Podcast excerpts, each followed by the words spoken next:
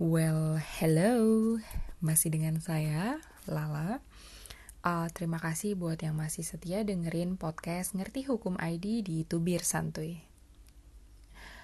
Apakah teman-teman tahu bahwa angka perceraian itu naik drastis saat pandemi COVID-19 melanda?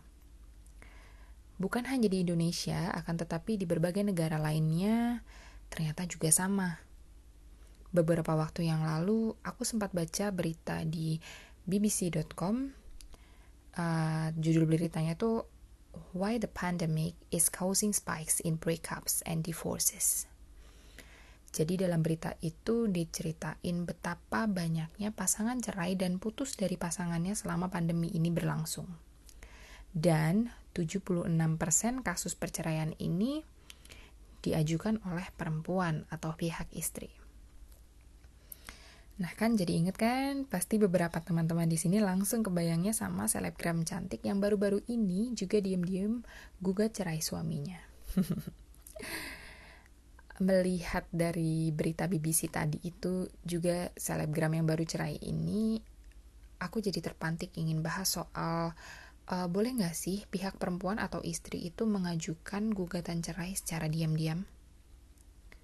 Sebelumnya itu perlu diketahui bahwa masalah perceraian di Indonesia ini itu diatur dalam Undang-Undang Nomor 1 Tahun 1974 tentang perkawinan.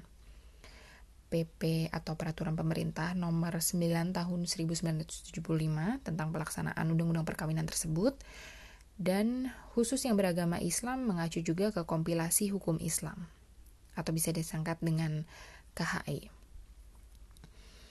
Nah, berdasarkan undang-undang perkawinan, untuk dapat melakukan perceraian itu harus ada cukup alasan bahwa suami dan istri itu tidak dapat hidup rukun sebagai suami istri.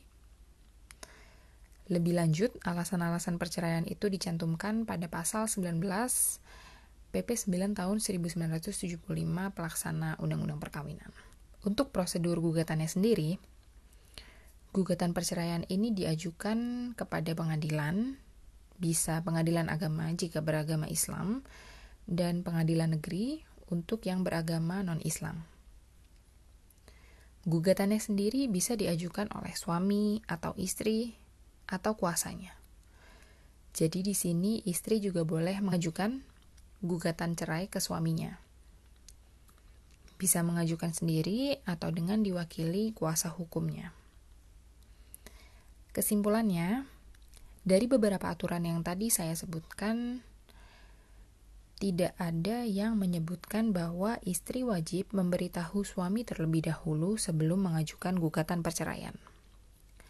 Sehingga gugatan perceraian yang diajukan istri tanpa sepengetahuan suami ini diperbolehkan menurut hukum. Namun alangkah lebih baiknya jika keinginan bercerai dari pasangan ini dikomunikasikan terlebih dahulu sebelum mengajukan gugat cerai ke pengadilan. Agar juga kedua belah pihak ini uh, dapat bermusyawarah terlebih dahulu sebelum akhirnya benar-benar memutuskan untuk bercerai. Karena gugatan perceraian ini uh, juga baru dapat diterima apabila cukup jelas bagi pengadilan mengenai sebab-sebab pertikaian dan juga setelah mendengar keterangan dari pihak keluarga serta kerabat terdekat dari pasangan suami istri tersebut. Selain itu juga dalam sidang perceraian, hakim yang memeriksa gugatan perceraian ini biasanya akan berusaha mendamaikan kedua belah pihak terlebih dahulu. Maka dari itu akan lebih baik juga jika perceraian menjadi upaya terakhir dalam menyelesaikan masalah suami istri. Demikian tubir santuy kali ini, semoga bermanfaat. Jangan lupa kunjungi kami juga di ngertihukum.id dan ikuti kami terus di media sosial Twitter, Instagram, fanpage, LinkedIn, TikTok, dan YouTube di Ngerti Hukum ID.